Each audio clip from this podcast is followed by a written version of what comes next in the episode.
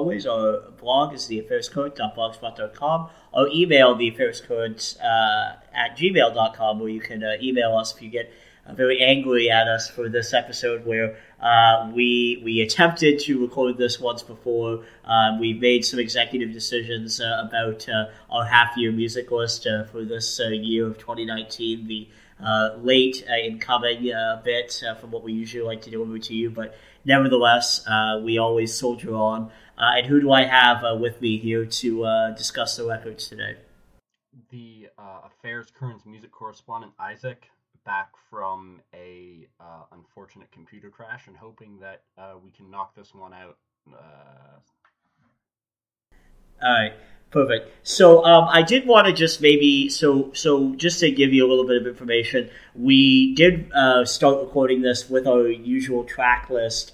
However, that audio has been lost to the space-time continuum of the internet black hole. Or at least part of it has. I may be able to reconstruct my end of it, and you can listen to that later. I'll try to do that for you listeners. But nevertheless, we did have a little bit of an intro discussion there. But I think the big themes that we kind of settled on were 2019 so far. A bit of a disappointment in the sense of the records that were coming out from the big name acts that we had a lot invested in. People like American Football, Bruce Springsteen, Strand of Oaks. And also some others like Vampire Weekend and The National were maybe not necessarily up to the par that we expect from those acts based on our previous interactions with them. Not necessarily that these records were awful, not necessarily that these records were even our biggest disappointment of the year, but that they just didn't really stick in the mind very long. So along that theme, we kind of have the king of this category. As always, we'd like to accentuate the positive and move on from the negative on this show. However, we want to give you the 2 minutes hate so you know what to either avoid or at least maybe go in with that tempered expectation. So our disappointment of the year. And obviously, this is not saying this is the absolute worst record that came out. Thousands of records come out each year. We don't listen to all of them. We're not professional critics. But nevertheless, there is a certain kind of sense of betrayal that comes in when you have really high expectations. You go in hyped and you think, man, that did not live up to my expectations. That was kind of a waste of 30 minutes or 45 minutes or whatever it may be. So what is your disappointment of the year for 2019 so far? Well, first off, on this second pass, I'd like to take a brief moment to give out two dishonorable mentions to two bands who released albums that, while I think not bad, and kind of ironically for different reasons, or the opposite reason, kind of fell short of expectations or really didn't give me what I was looking for. And that was, we talked about the first, The National's I Am Easy to Find, an album that I think was a bit too long and didn't really have the kind of experimentation and variety in song structures and sonic palette, even though they did, the songwriting and the vocals were sort of nicely balanced to kind of sustain itself, and it ended up not leaving a huge impression. And the second kind of the opposite effect was Deer Hunter's album that came out in January, Why Hasn't Everything Already Disappeared, an album that just I think didn't deliver on a kind of full product at the end of the promise it had about a kind of Deer Hunter's like kind of baroque pop album, moving forward, working with Cat LeBon and singing about about a kind of a decay and a kind of malaise and lack of a path forward that maybe might kind of psychologically be resting over us. It's a very intriguing, gripping concept for an album, and it just, I think, like 22 A Million, but maybe the experimentation and the kind of course, the standout ballads, without that aspects of the album, it just had not quite enough there, too many instrumental pieces, not enough memorable turns of phrase.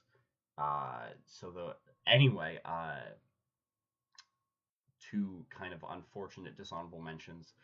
My most dishonorable, and I'll be short because I took a while to get here, is Mac DeMarco's Here Comes the Cowboy, an album that on our first discussion of it, Carter had totally forgot came out this year, which I think should be, you know, an indication of the memorability we're working. And I'll be brief and just say that this record, although it initially promised to kind of do some interesting things with a more conceptual turn and a use of kind of minimalism and space and an atmosphere that we hadn't really seen from Mac DeMarco, that was kind of all the record delivered. And it really, it is one of the most unmemorable albums that has come out from an artist that, you know, beyond their kind of musical chops, just has like a very consistently engaging persona and kind of method of writing in their music. And I really, this album just kind of fails to progress any of the stuff I thought Mac was bringing forward, providing kind of a maturation for himself on this old dog. So it's at the bottom of my list. Yeah. So I'll just kind of reiterate what we said from the first recording. The thing is, yeah, like it's the definition of the word unmemorable. It's not that it's even particularly like bad per se as it plays, but it comes off as just sort of a wet squib. Not even necessarily like, man, this is hitting me in the face with how bad it is, but rather it's just like, did that come out? Did I listen to that? Who knows? It's like it's Schrodinger's Mac DeMarco record. And it's like you said, like from the maturity that he was showing both lyrically and sonically on this old dog, I think the idea with this record was to go kind of minimalistic and kind of more thematically consistent, this idea of like the songwriter as the cowboy and that whole theme, which again, as we're going to be saying this a bunch of times, although hopefully not that much, you know, as we discussed from the previous attempt to record this, you know, people drew a comparison between that and the Mitski record that came out last year, Be the Cowboy, and even though, you know, there are you know, certainly you can arrive at that thematic conceit by multiple directions, and I'm not necessarily saying that, you know, Mac DeMarco ripped off Mitski or whatever, but just to say that, like, she really did that idea better, even though I don't even necessarily think that record is her best. Nevertheless, it was captured, that idea, much better on her record. And yeah, overall, it's just kind of a very unmemorable record. There's not a lot of memorable hooks. The songs are pretty mid-tempo and samey. And unlike, you know, even The National, who I agree with you, the record that they put out this year was a bit disappointing, both in terms of its length and then also in terms of its sort of sonic sameness. At the very least, they do have a certain kind of, like, I guess I would say classiness and a certain kind of atmosphere that they bring to even those kind of more boring, quote-unquote, mid-tempo numbers, whereas Mac DeMarco here is going just so minimalist that, and it's one of these things where, like, that can work if you're really trying to drive at something thematically, but I just don't think he's quite there yet in terms of a maturity as a songwriter to really get that across, if that's what indeed he was going for. So overall, it just kind of comes off like, yeah, you know, okay, a big shrug of a record, basically. And as Isaac said, I didn't even remember that it came out this year until we started talking about it the first time. So my most disappointing of the year, and I do want to just briefly say a couple of things. So, you know, maybe if I can reconstruct the audio from my half of it, you'll hear me discuss a little bit the National record. Again, kind of said my piece on that. And also the new Bruce Springsteen record, which, you know, I'm a huge fan of Springsteen. But the new record was not his best, although I think it had some interesting ideas and some interesting songs on it. But I would qualify that as a disappointment. I would also, you know, maybe it'll come up later. But you know, I would also say maybe the new Vampire Weekend did not stick with me that much, even though I think sonically certainly it was more adventurous than a lot of these other records. So I wouldn't per se call it a disappointment, just rather that it didn't live up to, you know, definitely didn't live up to like Modern Vampires of the City per se. But nevertheless, my number one disappointment of this year, and I really hate to say it, but it is I, by Bon Iver. And the biggest reason this is such a disappointment to me is that, you know, Bon Iver, when it came out, really had this idea of like kind of taking this, you know, acoustic guy, you know, guy with an acoustic guitar sitting in a cabin music, but it was kind of twisted and a little bit cracked and these like interesting, you know, even on the first record where he has these like weird kind of looped samples of horns and things like that, worked into it. There was a certain deconstructionist element to it, and definitely that came forward on 22 A Million, which was a record that I thought was a little bit disappointing, but I could see where it was coming from, and I thought it was at the very least an interesting sonic experiment, and it did grow on me. This new record, I think it's caught in this weird middle ground of trying to, in some senses, go back to the self-titled and Forever, Forever Ago, that more organic kind of instrumentation, not quite as glitchy and electronic as 22 A Million, or at least less self-consciously so. Like, we don't have, you know, song titles that are a bunch of, like, cat running over the keyboard kind of titles.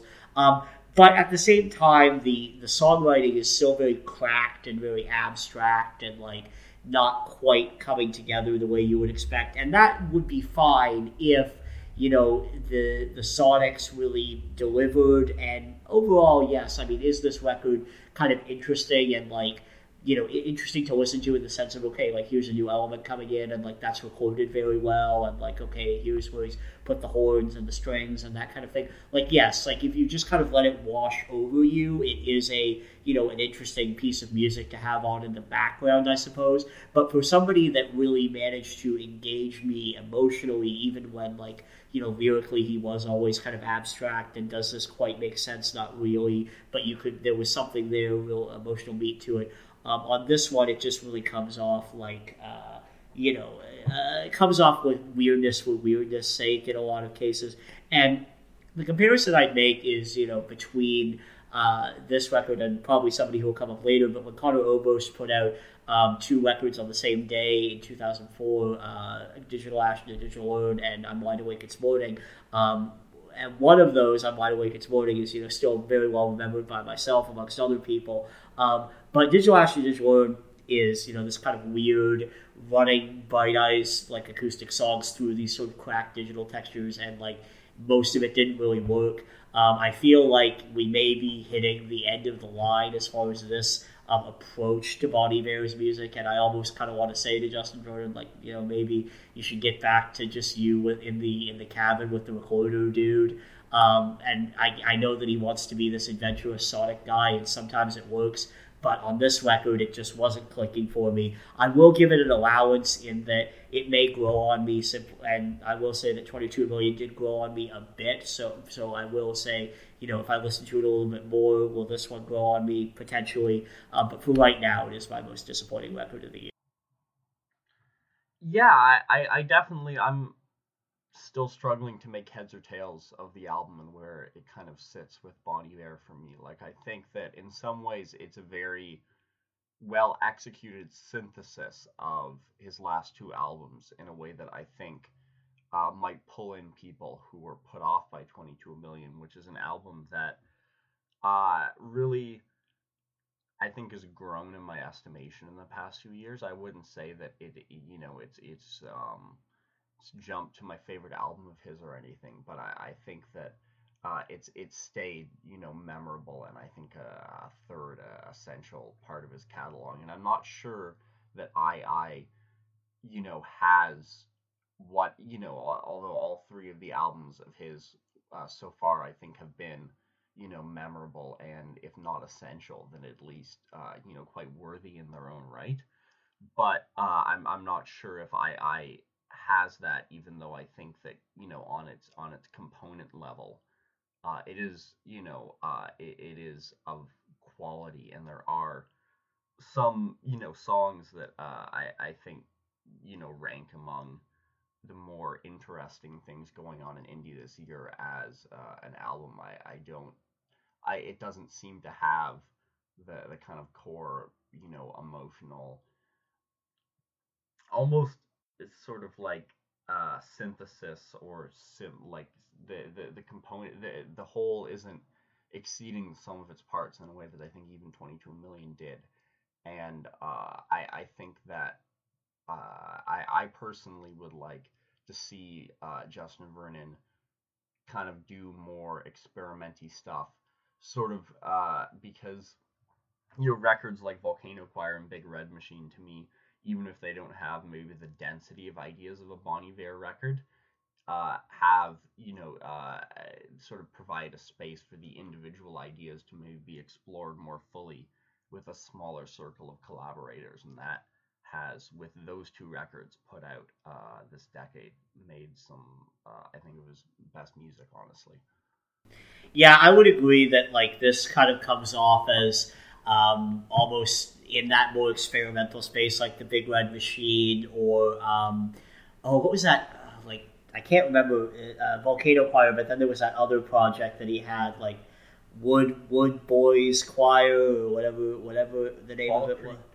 Fall Creek Boys Choir. Fall Creek Boys Choir, thank you. That was like more abstract and experimental. And yeah, like I mean, I guess this is one of the things where it's like contextual preparation can influence like how you feel about a record, right? Like if this had come out and been a Big Red Machine record or a Volcano Choir record or a Fall Creek Boys Choir record, I might have been a little more lenient on it or a little bit more prepared for, you know, okay, this is going to be kind of weird and abstract and experimental. But like, I guess it's one of these things where like as a musician, when you are putting out these, you know, to use the current term, I guess, you know, streams of content, and you've labeled them differently, you are sort of setting people's expectations in a particular way when, you know, a Bon Iver record is supposed to be kind of the, at least to me, is supposed to be like where Justin Vernon is making his like big artistic statement. And, you know, is that a fault of mine for expecting that? Perhaps. But I also think he has given us that expectation. So, you know, there's a bait you can have there. Yeah, well, that's, I think, you know, it at the moment for both of us, it remains to see where history leaves it, but it doesn't seem to stack up, you know, wherever you kind of internally rank with ultimately his three in their own way kind of indie classic releases. I would agree with that. It's definitely the least of his records, at least as Bon Iver. And I would even venture to say that there are certain like other releases that he's done that I think are superior to this. But anyway, so your guilty pleasure then, kind of like flipping this around.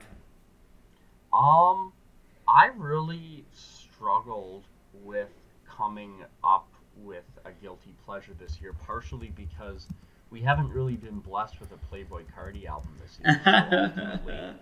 So you know, nor a halfway decent Future record. No, well, I mean that Future hasn't been throwing out the. I think the last good Future record was probably Beast Mode 2, I would say. Well, people seem to like The Wizard, but it really didn't. Too long. Didn't do any. I totally, you know, up until this moment, I don't think I've listened to it since the day the weekend it came out. But at any rate, I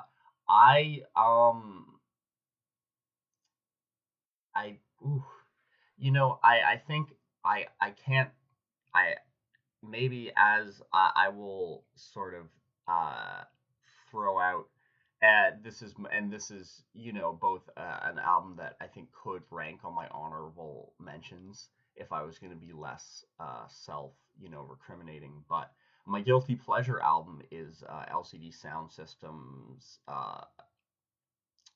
Electric Lady Sessions. Not that you know, it's not necessarily bad, there's nothing problematic about it, but it, you know, for considering how much of my listening time this year has been taken up by a live in studio kind of album by a band that, you know, I've listened, I have all their songs kind of memorized, and you know, it's pretty heavy on material from their fourth album, which I don't listen to that much. It revealed to me how much I am just a fan of the kind of engineering and you know, the synth engineering, the drum patterning, like whatever, like James Murphy's Napoleon Tendencies or something that I just find myself riding or dying for, because the result of that is albums that, you know, just consistently, whether they're, you know, kind of stitched together or live recordings, sound amazing and are, you know, kind of very infectious, good for all seasons. And I do think it's worth listening to more kind of aggressive fuller versions of some of his tracks off his comeback album, American Dream, but maybe don't sort of use it as an excuse to put off listening to all the interesting new material that's coming out. Mm-hmm. Yeah, I mean, I feel similarly, and I guess if you didn't really have, like, you know, truly a guilty pleasure this year, this is an interesting choice. Yeah, it is, you know, it is what it says on the label, okay? It's a live in studio session of a set of recordings of previously released LCD Sound System songs. Does that sound like something you'd be interested in listening to? If so, the album will satisfy you, I think. If not, probably won't. I do think that it's interesting to hear some of these songs a bit raw and a bit more, with a bit more punch to them, I guess. And one thing I will say is that I do think it did reframe at least a couple of the songs from American Dream, which I recall I was less hard on than you were, if I recall correctly. So yeah, it definitely gave new life to a couple of those tracks that I was kind of about before. But I do think that if the idea behind this album was, okay, we want to do raw recordings of some of our tracks, it is kind of perplexing that they went so heavy on the fourth album as opposed to giving us a raw rendition of some of the older classic tracks. Not to say that there aren't a couple mixed in there. But overall, it's an interesting little experiment and one that is pleasant to throw on. So great covers. Before we move on, I think it would be remiss if we didn't mention great covers and more Nancy Wang, which are two things that I ultimately don't feel guilty about giving my time to. That is also true. There is much more Nancy Wang on this record than I think on any of their studio releases. So if you want more Nancy Wang in your life, and who doesn't really, then, you should check out this one. So my my guilty pleasure then is an album that is sort of a guilty pleasure by virtue of the fact that it's kind of it's a very much a commercial confection, and the approach of it is kind of a bit, cynical, I suppose you could say. But it's, but I think within that idiom, it does pretty well. And it's Late Night Feelings, the album, which is air quotes by Mark Ronson, in the sense that he produced all of it and had a hand in writing much of it. But it's kind of one of these records where it's basically a producer record, and it's different singers, mainly female lead vocalists on each track. A lot of it is actually sung by Leica Lee, so in a certain way, this is kind of a stealth Leica Lee record, if you want to think it that way, with that Mark Ronson kind of disco soul throwback sort of production. Yeah, I mean, is this a very complicated record? No, not really. It's kind of a lot of pop song, but they are really well written. They're really well constructed. And I do think that, Ronson's at least sort of distinctive production style does give something to the record in terms of creating a thematic cohesion of what he's going for. The idea of late night feelings, these feelings of loss and longing and all that kind of thing. And within, the context of pop music. And it does give the similar sonic texture does give a coherence to the fact that you have all these different singers on the record. Obviously, there were a couple of big singles on this, off of this, the biggest one being Nothing Breaks Like a Heart, which is the Miley Cyrus feature, which again is, pretty good. Yeah, overall, if you're in the market for some, quick pop songs that are, at least somewhat more mature lyrically and have at least, a more depth of production and that kind of thing, and are, generally speaking, the songs are well chosen for the vocalists and that sort of thing. I think you will enjoy this Mark Ronson record.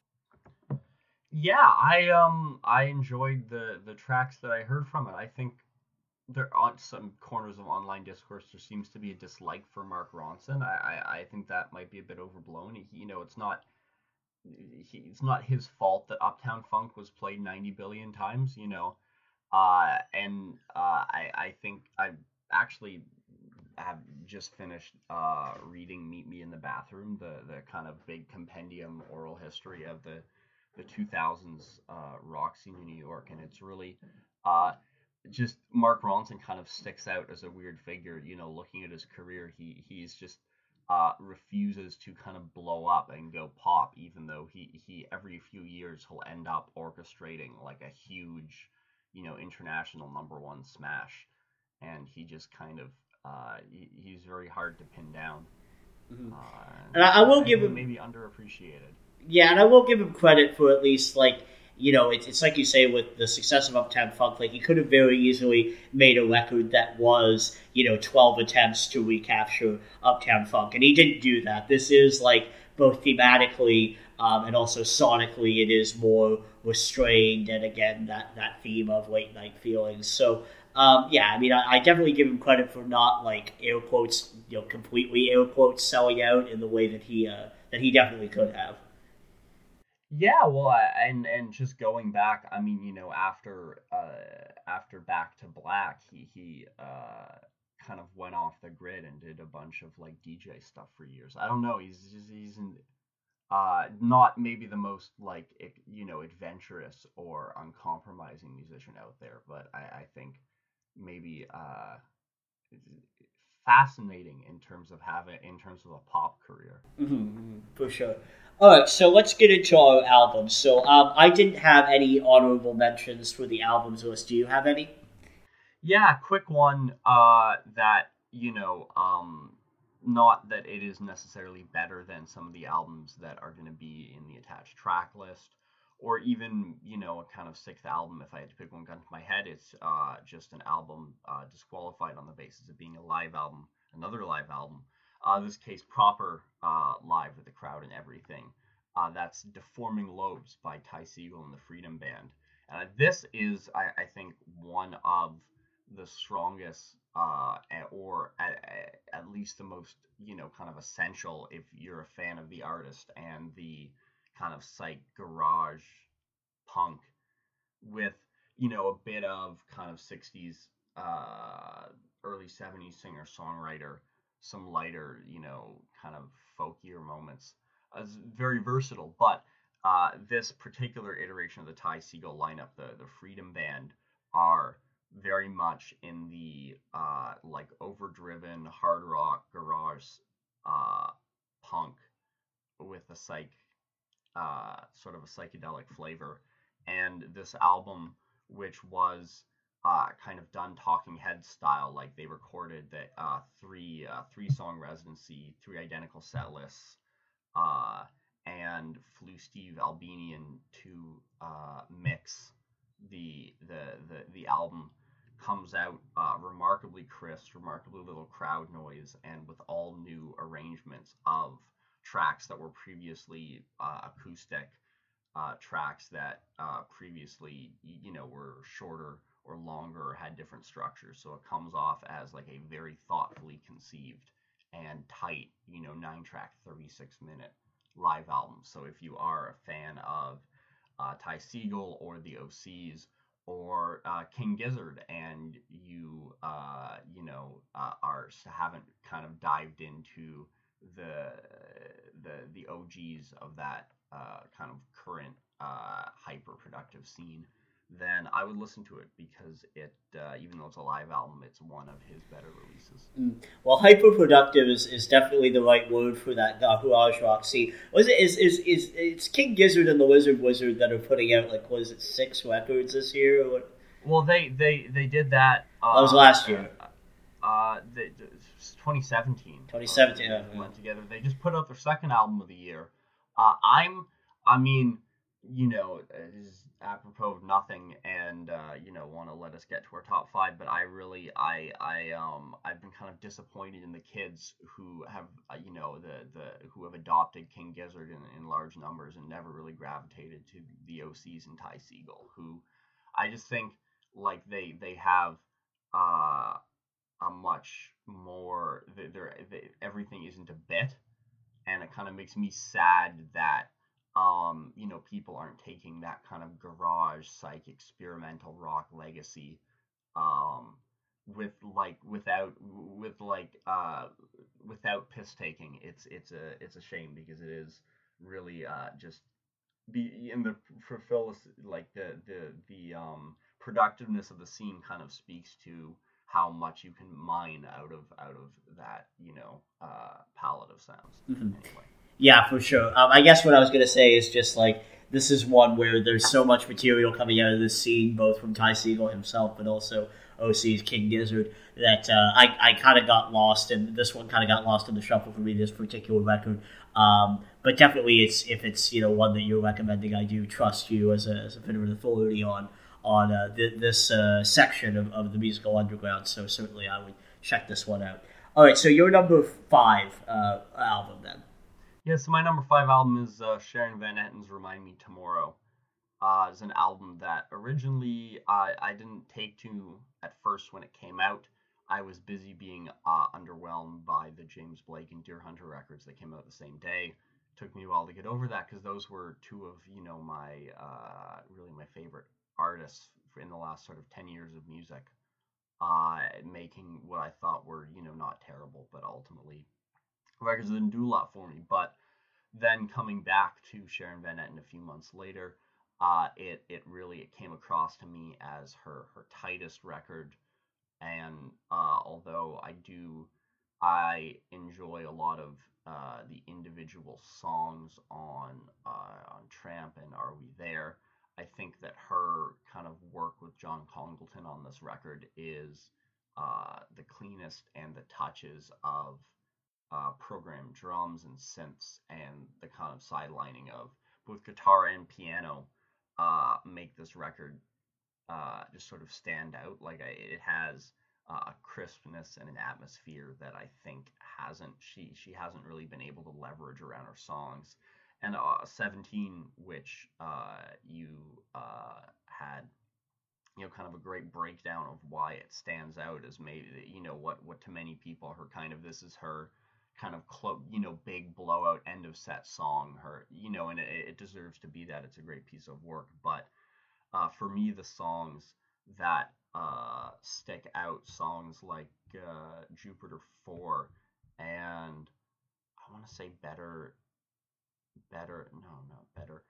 Times, Memorial Day, the sort of quieter, more atmospheric songs were kind of exactly the step forward I think she needed to stand out more in the kind of singer-songwriter sphere that she operates in. And I think that's backed by one of the most expressive voices in that scene right now, both in terms of her vocal performance, but also in terms of the kind of real intense personal examination and honesty that she brings to her music. So if you are looking for a bit a bit less kind of piano guitar, a bit more of a sonically adventurous but very direct confessional singer-songwriter record, I think this is one of the standouts. Yeah, for sure.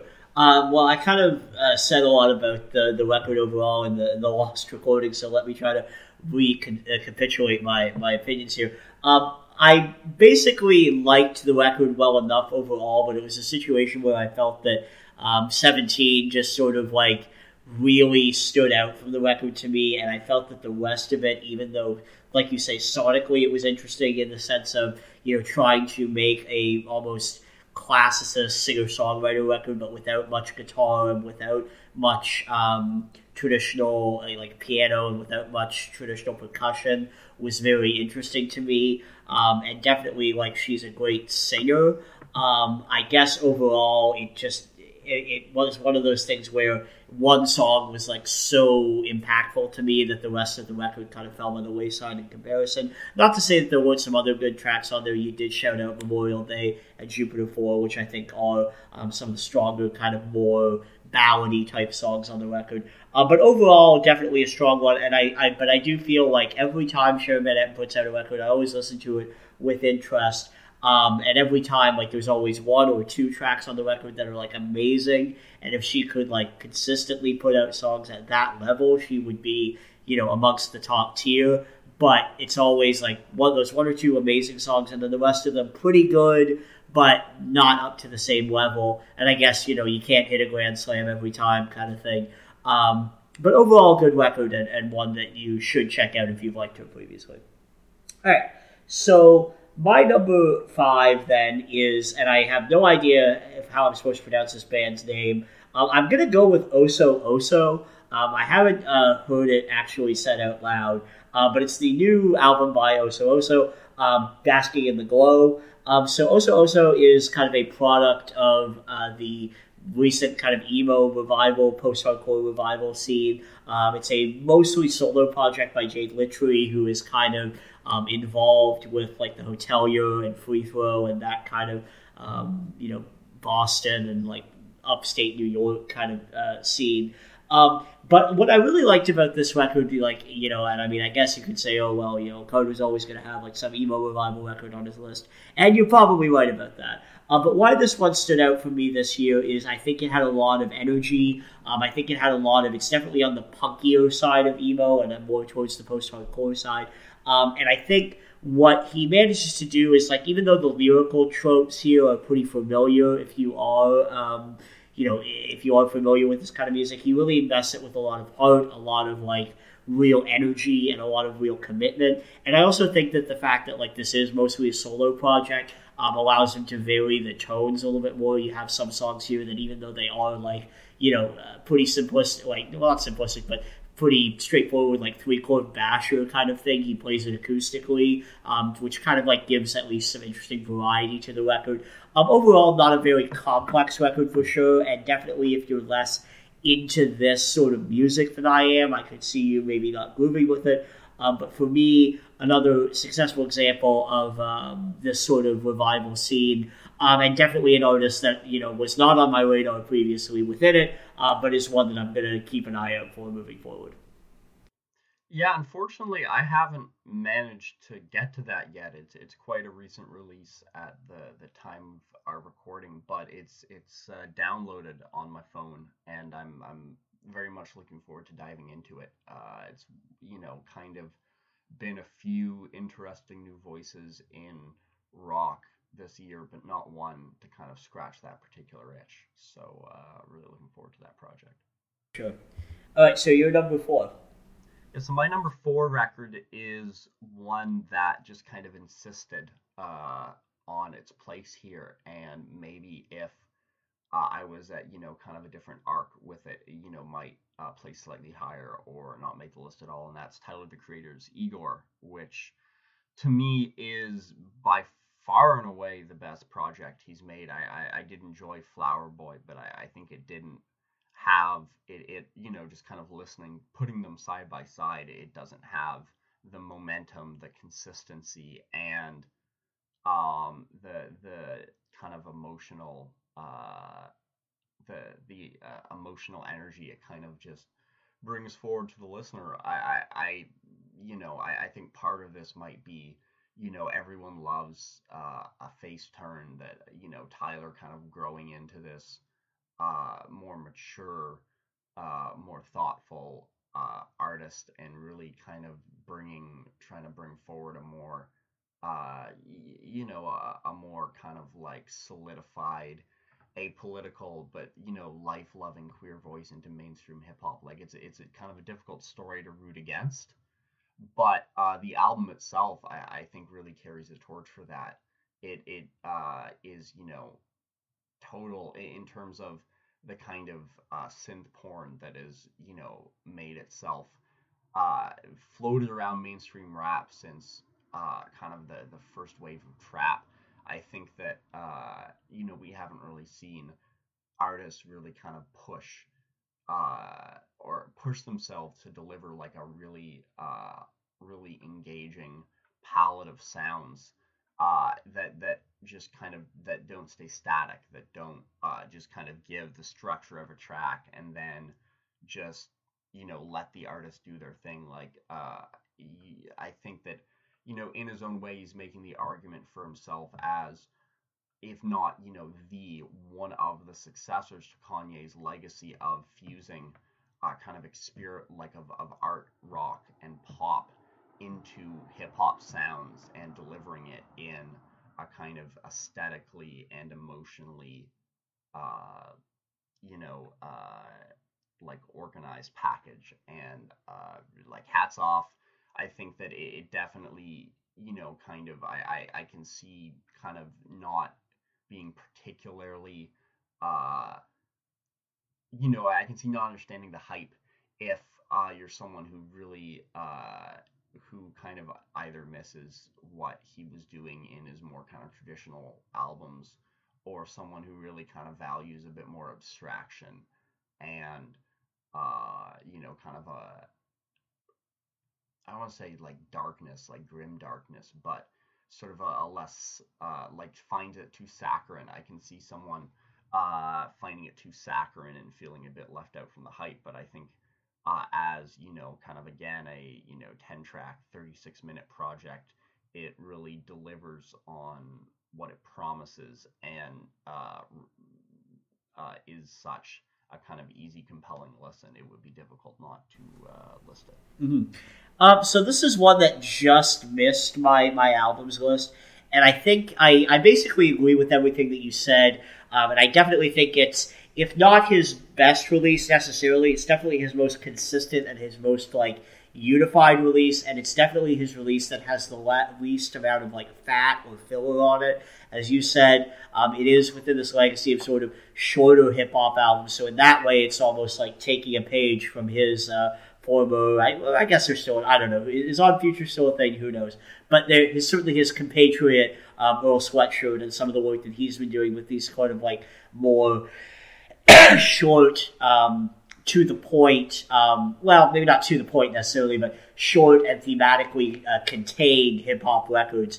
And in that sense, I really enjoyed it. And at certain points, it almost isn't even hip-hop. Like, there's definitely parts of this that come off more as, like, indie synth wave kind of stuff, or synth pop or things like that, and he is doing a little bit more singing than rapping in a lot of parts. Definitely there is still some, rap influence and rapping going on. But so in that sense, it's a very interesting record. I think where it just misses my list slightly is that I feel that the songwriting does get lost occasionally within that sonic texture. I can't necessarily pull individual tracks out of this and say, like, this is a great track. There are some moments in there where it's like an interesting beat switch up, or just an interesting kind of sonic piling of different elements, and definitely, like, thematically, as you said, this has been a long, strange journey for Tyler the Creator, and here it is probably his most maybe his least, I suppose, like, actively trolling you release, and like it's his most lyrically, I suppose, straightforward, or at least his most lyrically, his most thematically, okay, I'm actually saying what I mean. I'm not, doing stuff for a gag, or because I think it's funny, or because, like, LOL, aren't you mad? Like, that kind of thing. So I definitely think that if you're somebody who was maybe bothered by that content on previous Tyler, the Creator records, this one might appeal to you more, even though sonically it's quite a bit different. But overall, one that just missed my list, but I definitely think it's worth a listen. Okay, so my number 4 then is Young Enough by Charly Bliss. So previously, Charly Bliss, their album Guppy from a couple of years ago, I thought was, the kind of definition of that phrase, promising first album. Showed a lot of interesting influence from both, like, 80s synth rock, but then also 90s alt rock, kind of a weird fusion of the two that I think really worked on some tracks, but then didn't really fully cohere across the whole record. I will be honest and say that this one is a bit similar. I don't think it's a consistent playthrough, like every single song is amazing, but I do think that it's, the songwriting is definitely better and more consistent than their first record, and in terms of the sonics, they've definitely upgraded it in terms of the punch and the immediacy of both the synth 80s stuff, but then also the kind of, like, grungier guitar-based kind of stuff. And you have some really great tracks on here, like, the opener, Blown to Bits, is really good, the Chat Room, which was the single.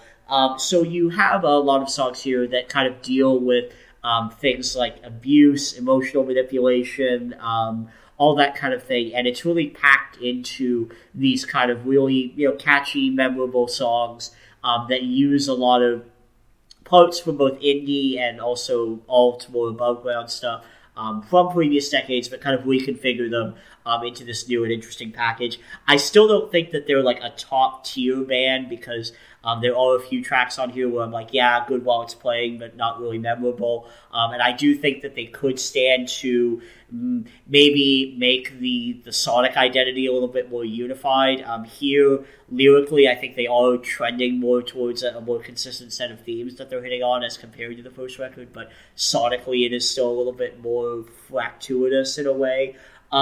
But overall, I think a band that's showing a lot of promise and that is doing some interesting evolutions of their sound. And as far as memorable, catchy indie rock this year, they were definitely up there. So Young Enough by Charly Bliss.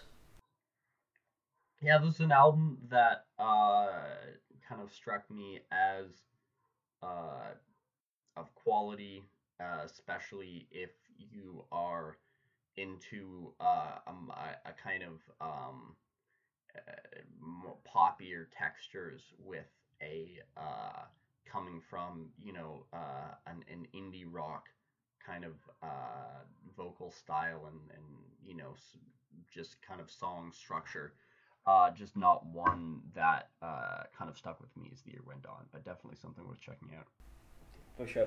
All right, so you're number three then. So my number three is an album that, again, didn't really jump out at me at first listen, but has just kind of grown as the year has gone on, especially in this long, hot summer, and that's Billy Woods' new album, Hiding Places. And Billy Woods is a real veteran of the New York underground scene. He's been putting out albums for almost 2 decades now. I'm sort of new, admittedly, to his fandom. I listened to some tracks he put out in the mid-teens, the mid-2010s, but I wasn't kind of an evangelist for his sound until I listened to the 2 records he's put out recently with Arm & Hammer, that last year's Paraffin and 2017's Rome, he put out in collaboration with Elucid, and was just blown away by how, the kind of classic New York underground, kind of like psychedelic boom bap mixed with sort of street lyrics, but also dark humor, more conceptual stuff, was kind of updated, brought into the modern world, and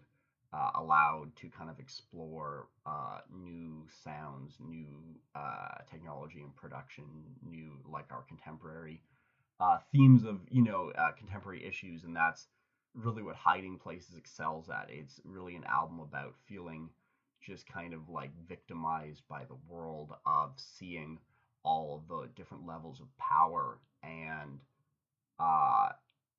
refusing to give in to despair, but kind of withdrawing, of writing off the world and existing in kind of your own nightmare universe, trying to, hide in the shadows or just kind of exist on the margins. And I think he's, writing some of the best one-liners or, kind of thematic jumps in hip-hop right now.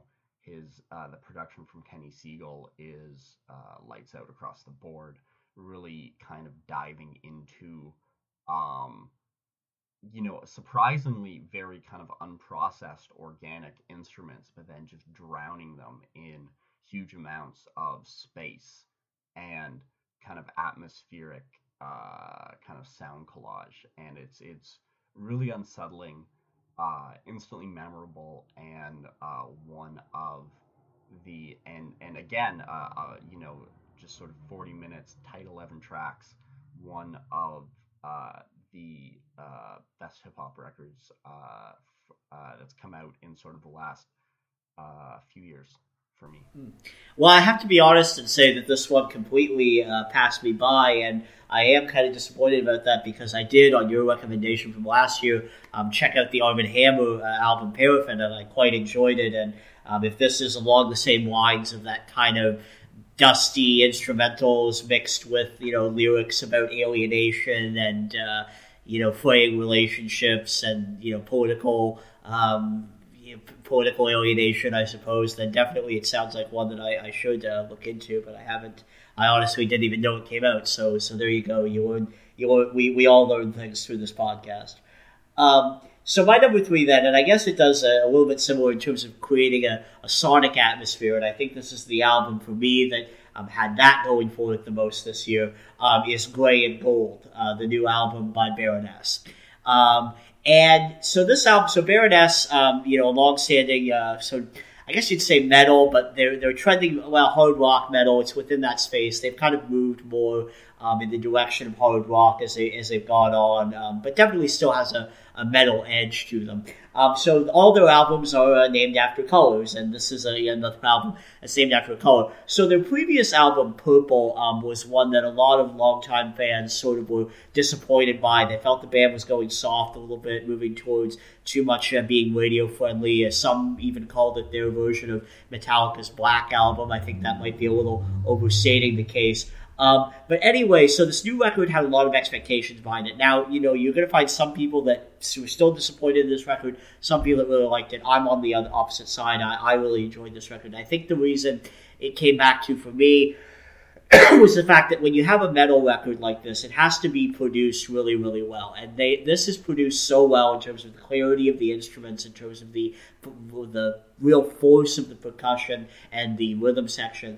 And just this idea of like the band really playing together as a cohesive unit. You know, all the guitar solos are great, and they're not only are they great in like a technical sense, but they're not just sort of flashy. They're really integrated into the meat of these songs, and you can tell that not only are these guys really you know, adept musicians, are also really great songwriters. And I think that's the distinction that really separates them from a lot of the other metal bands that are out there, is that they really do think about songs, not just sonics, right?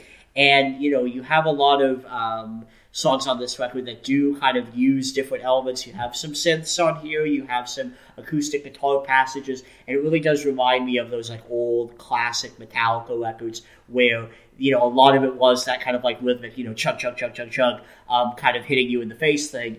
But they knew enough to space that out with like the acoustic passages, with the quiet moments, with the, you know, the dropping out of instruments and that kind of thing to really make those moments of explosion and real power all the more impactful on you as the listener. You know, lyrically speaking, you know, it's the standard kind of stuff. You know, there's some fantasy type of elements. There's some, you know, general kind of like triumph over adversity kind of stuff. But I do think, you know, if you know the history of this band and you know what they've been through, both in terms of losing members and their lead singer was involved in a car accident several years ago and that kind of thing, there is a bit more personality to it and a bit more personal investment in these themes that you might get from somebody who's, you know, talking about this in purely abstract or storytelling way. Yeah, so a record that I just felt was the most impactful on that pure sonic level for me this year. Yeah, this was a record that on first listen, I will admit, not diving in too deeply, impressed me just in terms of the variety of different elements they were kind of bringing into play, and the clear kind of thought that had gone into, you know, structuring songs, of structuring an album. So if you're interested in that you know, kind of less extreme, you know, a metal that kind of veers away from, you know, death or doom towards like a more richer, more sort of classic instrumental palette, but still with, you know, very sharp production, very forward-thinking songwriting. Check out Baroness. Yeah. All right, so your number two then. My number two record is a record that I think is going to be fairly divisive for us because I I sense that it didn't kind of do for you what it did for me, and that's Vampire Weekend's Father of the Bride. I think this has really been a controversial album, you know, in the broader kind of music community that follows bands of their ilk, with some thinking that it, you know, it kind of it lacks the kind of consistency and the immediacy and the stickiness of, you know, kind of Rostam's production, and it's a bit too long. It has too many kind of fragment songs, and I totally see why that could be the takeaway or the conclusion that someone comes to about the record, and as a consequence they feel left down. I on the other hand, you know, just haven't been able to get this album out of my head since it came out. I and this is, you know, something I have to confess as, you know, probably a bit too much of a fan of Ezra Koenig and listening to his podcast and stuff. I kind of was primed for an album that very consciously kind of took simplicity in, you know, kind of indie songwriting and put it back at the forefront. You know, a band that whether or not you necessarily kind of agree that it really hit the mark for you, is clearly trying to reach for the heights of, you know, people would say Grateful Dead, but I think, you know, the Beatles are also a big kind of touch point influence for this album in how it kind of commits to a very unfussy, almost, you know, cloyingly simple and direct kind of orchestral guitar pop, but the way that it takes that form and then layers in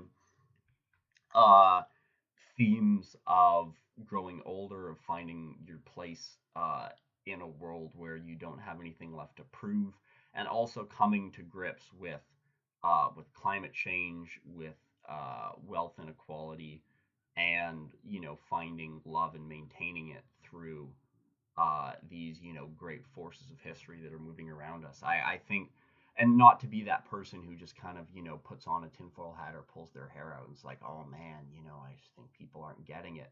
I think that, again, whether or not the kind of conscious move towards simplicity ultimately works for you, and I don't think it has to, I think that it is an album that, given time and space and kind of attention to, you know, kind of the placement of songs and consideration of even some of the shorter, more fragmenty songs like Big Blue or 2021, that the themes that the record is playing with are quite substantive and quite relevant. And at least to me personally, it was refreshing to have them taken on in a way that was trying to fit them within the realm of, you know, confection, a pop song, something that can be, you know, enjoyed as a bop, but also having that, you know, thematic and emotional heft behind it. So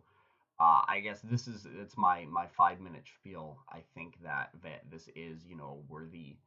I kind of liken this to a very, you know, this is kind of the, although not, you know, as seminal or as influential as a band, but this is, you know, their Velvet Underground without John Cale. You know, we're in Lou Reed mode now, and for some people that was, you know, a big deal.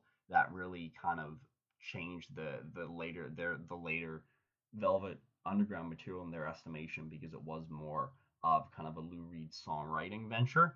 But I guess for me, that is ultimately by far and away my favorite Velvet Underground material. So that just kind of speaks to, you know, my preferences, my soft spots. And I think in the tradition of albums like Loaded, like the White Album, it shoots for that. And while I wouldn't necessarily put it in the canon of those albums, number one, we have to see how time treats it, and number two, you know, on first estimation, it doesn't hit those heights of quality, but it meant a lot to me that a band in 2019 was still trying. Mm. So I think what I'll say about this record is that, you know, I'll say the things I liked about it first. So I definitely give them points for ambition.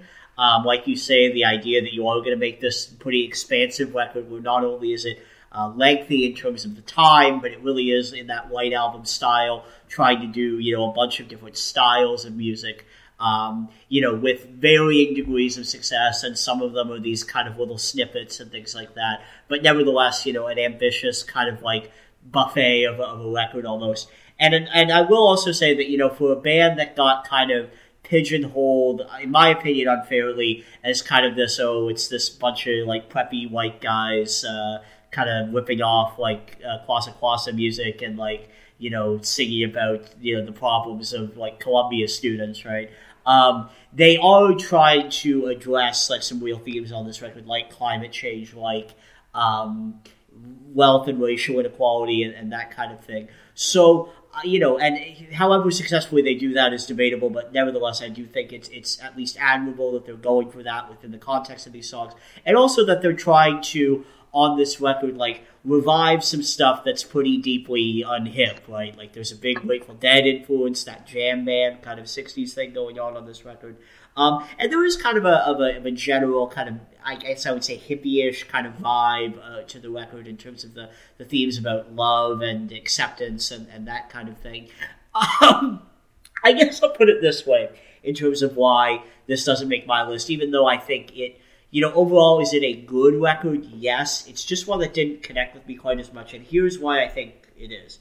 I think if you look at this compared to Modern Vampires of the City, what is, you know, Modern Vampires of the City? To me, that is like the ultimate post-college record, and I think it was for a lot of people, because both the kind of, I mean, even the cover of the album, but just like the, both lyrically in terms of like the subject matter where it's talking about, you know, being estranged from your friends and moving to a strange new city, and like these weird kind of, these kind of existential conversations that you have with people, and, you know, when you both had a couple of beers kind of thing.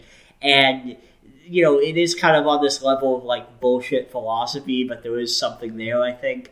And then also, you know, sonically, it was this kind of like urban kind of sound in a way that I can't quite define, but just, you know, it feels like waking up in a city kind of thing. Like when I put that record on, then the first thing that hits you is the it's almost like a clock ticking on, and, you know, the first lyric is that thing about the LED hitting your eyes in the morning. You know, I think that there's a kind of totality to that record. This one really feels to me like a new father record, or that kind of like settling down-ish kind of record. And, you know, ultimately, you know, I guess I just relate to it less, and like it doesn't quite connect with me on that emotional level. And then sonically, it is, whether you want to attribute it to Rostam not being there or just the approach that they were taking, it is a bit less hard-edged, I guess, or I don't even know if that's the right word, but it's a bit less, it's a bit more fuzzy, it's a bit more pillowy, cushiony, and I don't know what quite the right word is, but it comes off as a little bit less defined in terms of the songwriting and a little bit less focused, because even though Modern Vampires of the City had a lot of different things going on, you know, in terms of the variety of the songs and how they sounded and what their approach was, you know, you had everything from like a doo-wop type of take, like step, to a, you know, some pretty straight-ahead indie rock like Unbelievers, to, you know, kind of choral influence on Obvious Bicycle and things like that. This one, it feels a little less of a piece, to me at least. Nevertheless, do I think this is a record that's worth listening to? Yes, and I definitely think that a lot of people came away with different impressions of this record, which I think, you know, speaks to, you know, the ability that Vampire Weekend do have to, you know, generate conversation. And I think, you know, in this day and age when, you know, a band can just drop a record and do that, I think they are doing something right. Was this exactly what I wanted from Vampire Weekend? No. But do I think it's the record that they wanted to make? For the most part, yes. Don't know if you have further comment.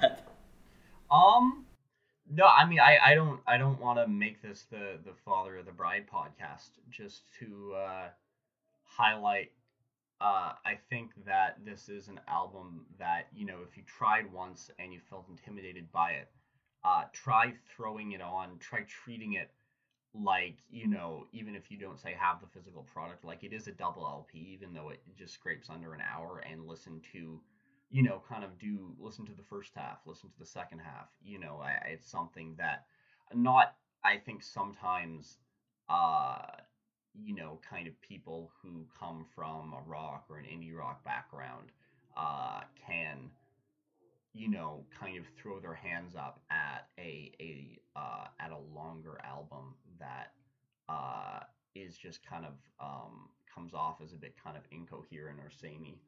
But this is one where I think that the kind of individual memorableness that there's something, even the more minor sketchy songs, and this is why I use the Beatles comparison not lightly, that even the kind of smaller sketchier songs end up lodged somewhere in there when you kind of give them the space.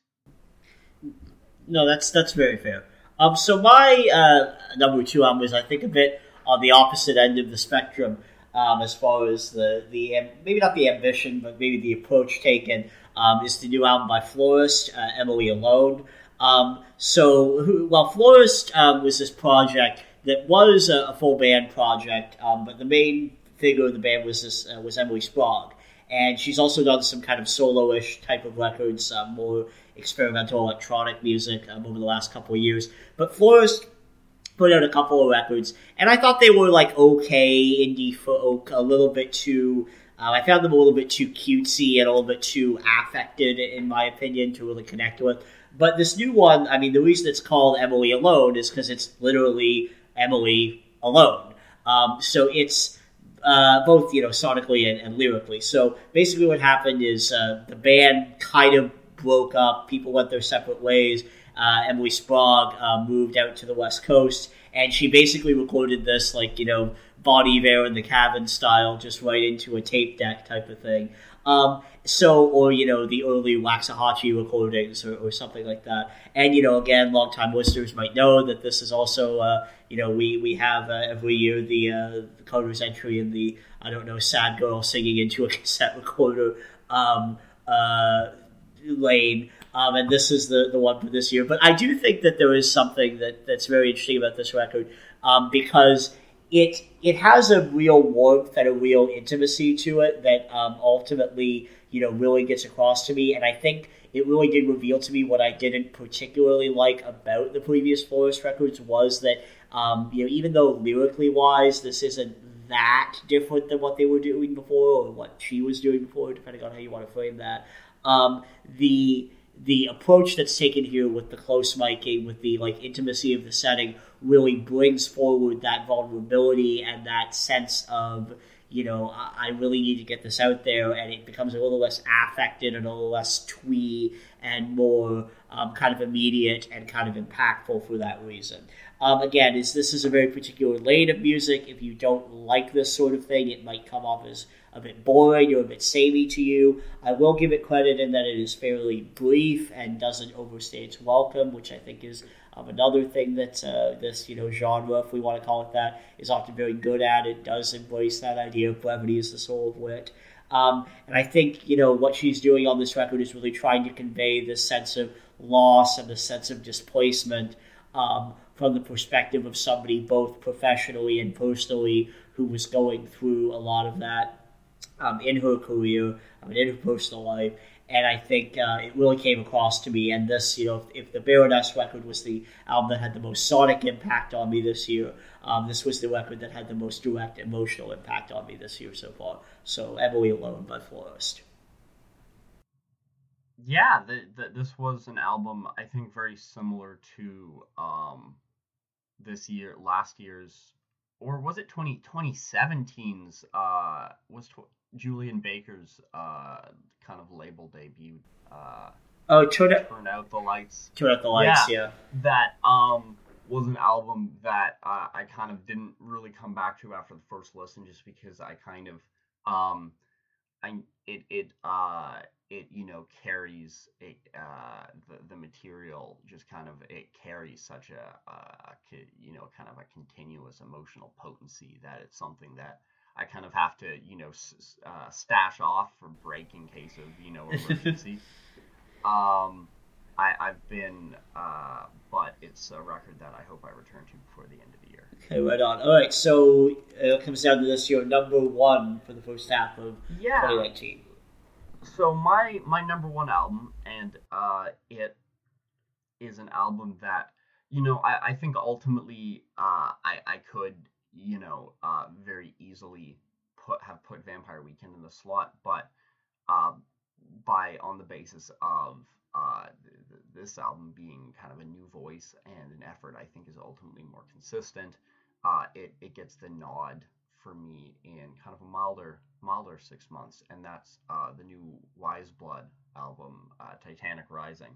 And this is kind of very similar in a way to Vampire Weekend, in that it, is a very nostalgic record, taking, people have compared it to kind of the Laurel Canyon folk pop scene, and I think there is a kind of like digital age Joni Mitchell thing going on, at least in the commitment to kind of more abstract or moody like arrangements within the a more traditional context. Like it wouldn't be, it's not as kind of patient and stripped down as like a Carole King record or something, in the vein of, if we're talking kind of that, early 70s songwriter stuff. And what strikes out to me is just the quality of the songwriting, both in terms of, but lyrics and delivery, the lyrics and the kind of way it matches the arrangements, just sort of immediately jumped out to me. It was an album that I think the vocal performance kind of left me, I think, cold at moments initially. She does have like a very distinctive voice, and this maybe just as I got more used to it, it kind of cemented itself as again, a fairly like a tight, consistent album with some of the most knockout tracks of the year, whether it's, the way that movies or everyday kind of sort of transition into instrumental swells in their back half, or the atmosphere that's brought forward in the kind of at the sort of beginning and ending of the record. It sort of manages to marry, these very familiar kind of emotionally warm elements of songwriting with a very kind of like sharply developed kind of sense of the surreal of transitioning into kind of a new era of history of examined space, and in that way, I think it really marries the kind of the thematic material that she's playing with on the record. It's a record that, just saying define 2019, I don't think this necessarily defines a lot of people's 2019 sonically, but in terms of a record that kind of marries a very full, well-developed, well-considered sound with sharp lyrics and I think the thematic concerns or maybe personal journey that a lot of us are facing, trying to kind of find a sense of the future within ourselves that we can kind of that we can create as a path forward, that we can understand how we can see ourselves kind of keeping who we were 10 years ago, and how that is going to change moving forward. I don't know, it's heavy stuff, man. I don't want to drift off there, but it really I can see why this album might not have topped anyone's list, the vocals, I think, can be a bit of, not super affected, but can be, maybe a bit of a, kind of taste. And although it, it does have kind of very adventurous song structures and full arrangements, it's maybe not as adventurous as some kind of more abstract or arty singer-songwriter records, Julia Holter or something. That being said, because of its, consistency and its clarity, it is really the album that spoke to me most so far this year. So I think this is one where I gave it an initial listen or two. It didn't really grab me, but on the basis of what you said to me both here and elsewhere, and also other things I've read, I think this is one that I really do need to give another chance or two to, because all the elements are there of something that I really should respond to.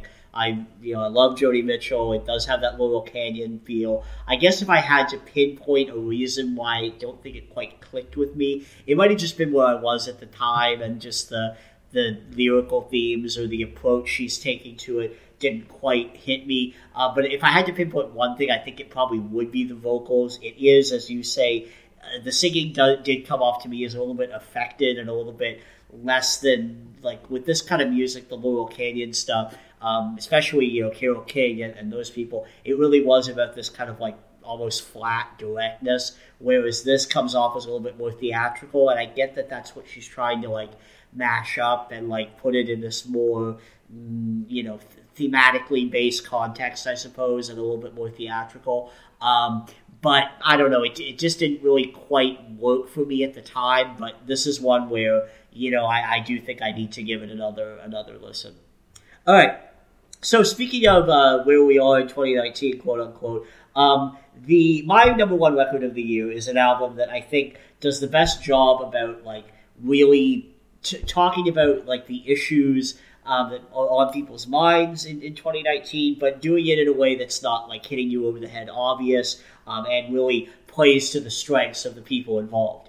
And then my number one record of the year is the self-titled, I guess you'd say debut, by Better Oblivion Community Center, who is, of course, a side project or collaborative project, however you want to put that, of Conor Oberst, who many of you probably know as Bright Eyes, and then Phoebe Bridgers, who probably is best known at this point for being one-third of Boy Genius. So the reason I really responded to this record is because I think it is, it is a singer-songwriter album in a lot of ways, but even though both, and it's really interesting because even though both of Conor Oberst and Phoebe Bridgers are kind of most known as, confessional singer-songwriters really talking about themselves and their own lives and the, the emotional struggles that they're going through. Here, what they've really done is written a series of songs about, kind of abstract observations about the world or character studies or really songs that are all about power and dislocation. And they really play the role of the kind of, detached but at the same time engaged observer in what's going on. So there's, songs about watching the European refugee crisis on TV and feeling completely powerless to stop anything or to do anything about it. There's songs about being in a bar and watching people argue about politics and seeing that there's this inevitability to the way things are going, but you don't really feel like you have the power to intervene and do anything.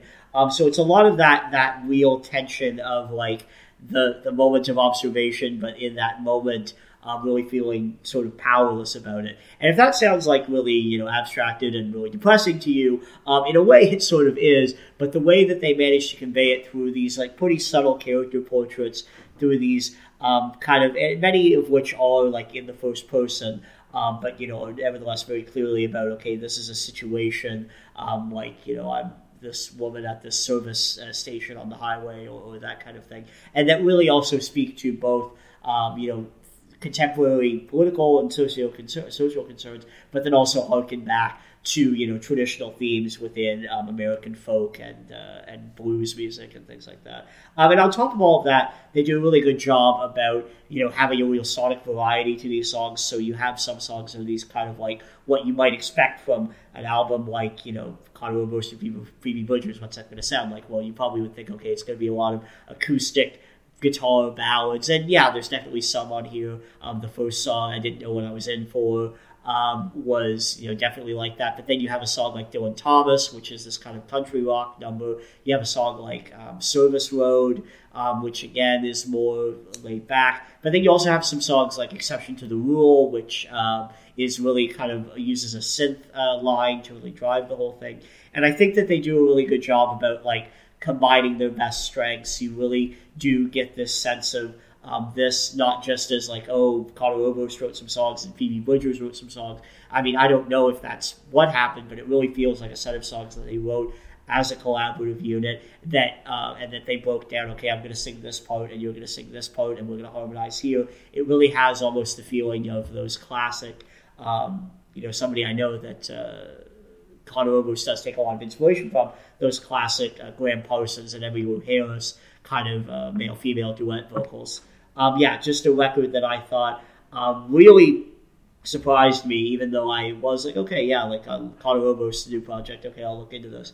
But it really surpassed my expectations, and for that reason, along with everything that it manages to do, both sonically and lyrically, I would say the self-titled Five Bedroom Living Community Center. Yeah, this is an album that multiple people who, in addition to yourself, whose taste I really respect, have kind of marked it as one of the standouts of the year for them. And while I can't necessarily say that for myself, it's very clearly an effective team up between two very strong voices in songwriting, and it's definitely kind of elevated by the fact that it's not just sort of an exercise in, kind of mood or, you know, kind of just linking up the voices and throwing stuff at a wall, but, you know, a very, very assured kind of side project or collaborative album in terms of its, you know, content and construction. So definitely an album that came out earlier in the year that should be forgotten as we kind of round the well, more than the halfway mark now, but as we kind of move into the last big boom season of releases. For sure. All right, well, that leads us to the end of the list. I do want to very briefly, if you have any quick mentions of records that you're looking forward to for the rest of the year, if you have any quick mentions there, we should get those off our chest. Yeah, well, in no particular order, I'm sure we're both looking forward to Danny Brown's new record, to Grimes' new record, whatever that turns out as, to Charlie XCX's new record, Angel Olsen's new record, that just came out, we've both been enjoying, but maybe came out too recently to be talked about on this, on the podcast, is Jay Psalm's new record, which I think we've both been enjoying. Vince, will probably be out by the time the listeners are hearing this, but Vince Staples and Brockhampton are both dropping some kind of music before the end of the month. So we'll have that to look forward to. I mean, there's a fair amount. I mean, allegedly a Chromatics album should be coming up this year.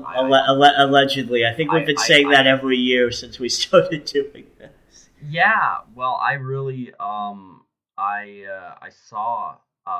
I saw Chromatics this year, and it was, you know, a wonderful show, and I was kind of taken aback by the lack of new material. So we'll see.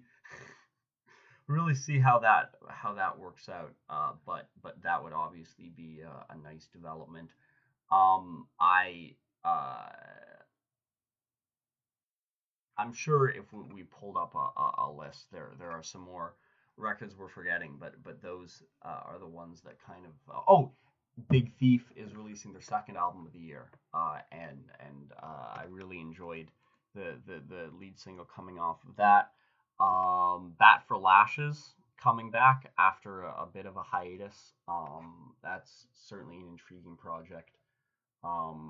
We are, I think my underground pick, my dark horse pick that I think is going to jump out or introduce an artist who was previously maybe inaccessible for a lot of people is Jenny Hval.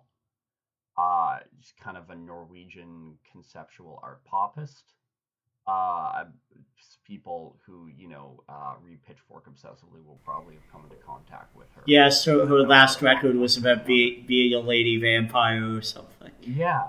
The new one, her new record is probably her most kind of straightforward and poppiest, and it's a really interesting mixture of Baroque art pop and kind of cutting-edge digital production without sort of being overwhelmed by, abrasiveness or theme or anything. So that I think is going to be my kind of album that might turn on an artist that people previously did not really vibe with or found inaccessible onto their music this year. Mm.